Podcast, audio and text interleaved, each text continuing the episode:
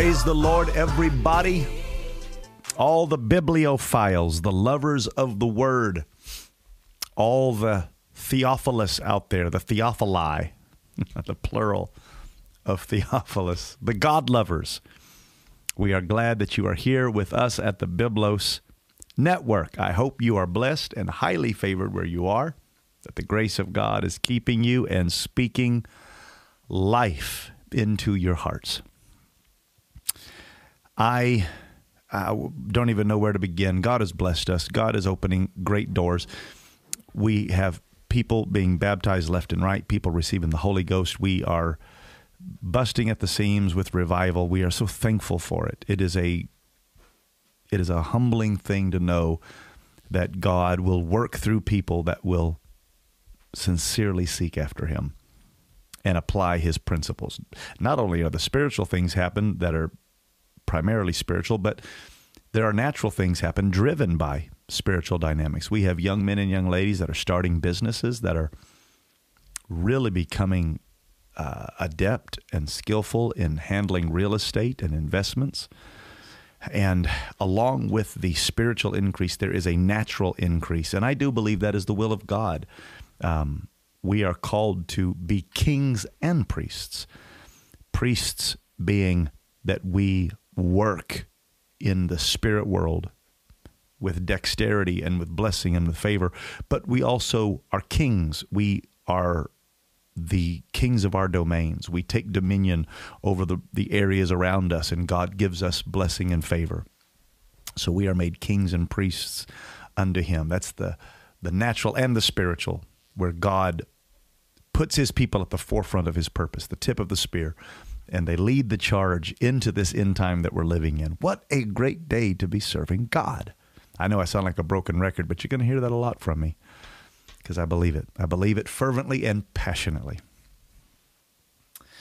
Um, Before I launch into what I'm going to be talking about today, I wanted to take a moment and speak to everybody out there. If you are able to come to Houston this next week with us, we are having our annual Peak Conference, and it is in Houston, Texas.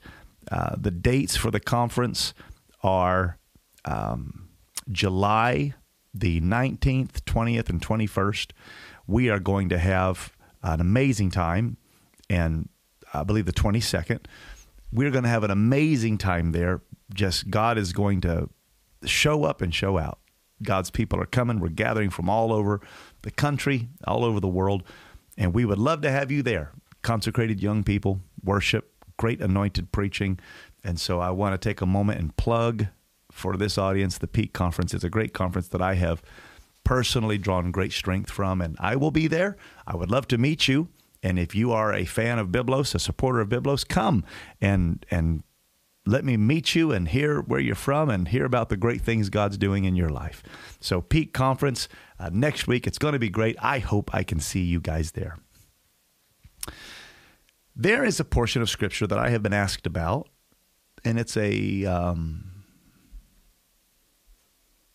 it's one that might sound a little odd to some people and and I've had people question me, what does this mean? Can you explain this verse? And it's found in Luke chapter 5. The Bible says that Jesus made this statement No man putteth new wine into old bottles, else the new wine will burst the bottles and be spilled, and the bottles shall perish. But new wine must be put into new bottles, and both are preserved. No man also having drunk old wine straightway desireth new, for he saith, the old is better. Right before that, he said, No man putteth a piece of a new garment upon an old, if otherwise, then both the new maketh a rent, and the piece that was taken out of the new agreeth not with the old. What does this mean? Well, in a nutshell, this basically means the Old and New Testament. That's basically what it means. Jesus is talking about the superiority of the new covenant. And, and what he's doing is he's responding to the question that the disciples asked him. They said to him, Why do the disciples of John fast often and make prayers, and likewise the disciples of the Pharisees, but thine eat and drink? So he says to him, Can you make the children of the bride chamber fast while the bridegroom is with them, but the days will come when the bridegroom will be taken away, and then shall they fast in those days. They were trying to get uh, Jesus and his disciples to fast and to follow Old Testament protocols in the day that they were living in. Why is it that your disciples aren't joining in with us? Why does it seem like they are acting frivolous and maybe cavalier with spiritual matters? Jesus' basic response was, I'm still here with them, guys.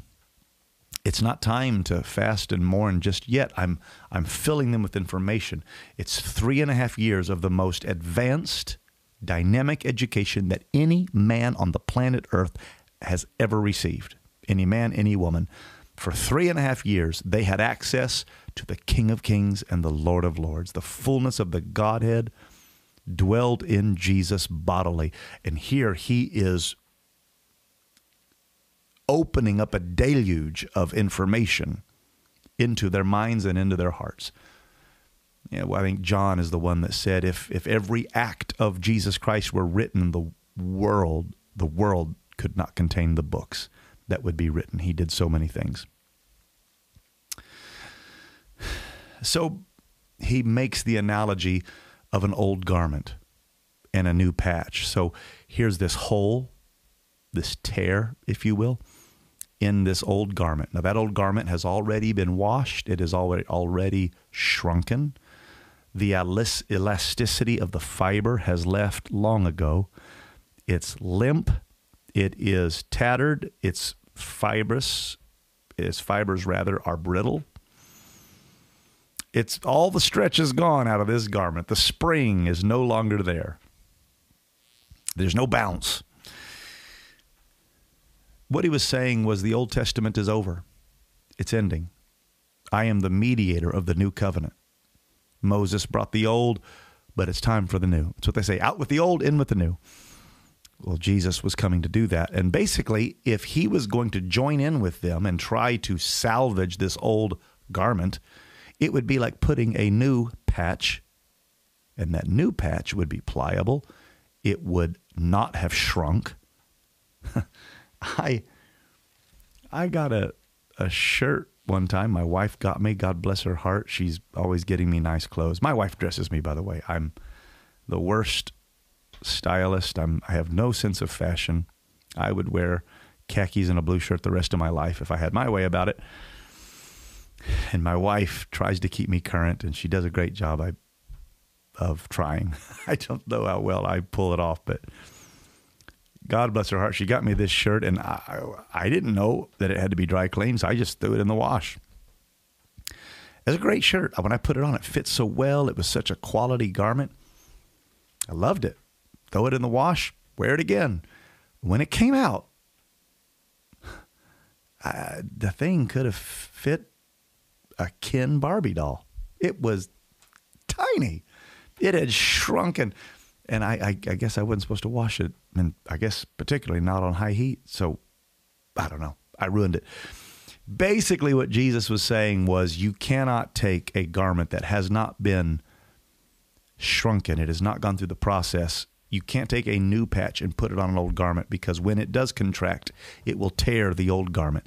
The old garment will give way, it will not flex and contract with the new patch, and the rent or the tear in the old garment will be worse.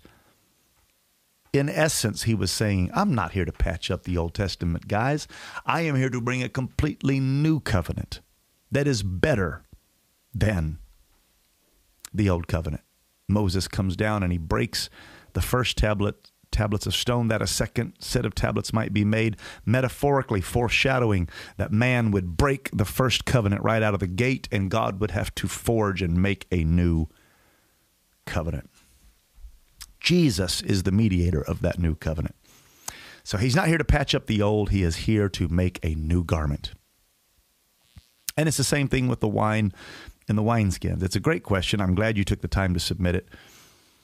But no man takes new wine and puts it in old bottles. Old bottles, rather, I should say, wineskins in that day were designed to accommodate the gases and the ferment, the ferment and the bloat that would come with the bacterial that was de- decomposing in the wine. so they were supposed to breathe with it. They were supposed to flex with it. And, be, and if they had their elasticity proper, they were a new wineskin, they could flex with the fermentation, the gases that were being put off by the wine as it broke down, as it went from grape juice, grape juice to a fermented beverage, um, an alcoholic beverage. There had to be a, a period of time there where the the wineskin could flex. If you put it into old bottles, there's no more malleability, there's no more flexibility. It's lost its ability to flex and to move with with the fermenting grape juice. What he was saying was, I'm not going to take this New Testament experience and pour it into an Old Testament paradigm. I'm not going to do it. It's not built for that. So I'm not going to join in with the Pharisees and with John. That is the old wineskin. And if I try to do that, it won't work. It will burst. It will be ruined. The wine will be ruined. The bottles will be destroyed. I'm not here to patch together a quilt of Old and New Testament. I am here to pour this into new wineskins. There's going to be a new people that arise, a people that are born of the water, born of the Spirit. I'm here to save the Gentiles. I'm not going to reform Judaism. I am going to create the true Israel of God. I'm going to create an olive tree that is both Jew and Gentile. It will be the church and it will accommodate the new wine of the Holy Ghost. And then at the very end of it, he says, No man also having drunk old wine straightway desireth new, for he saith the old is better. and that's this is a true statement about the Old Testament as it encountered the New Testament. People had such a hard time grasping the fact that God was doing a new thing. And no man straightway desireth. You know, give God time just because you don't immediately like it doesn't mean it's wrong. It means that you're accustomed to the old.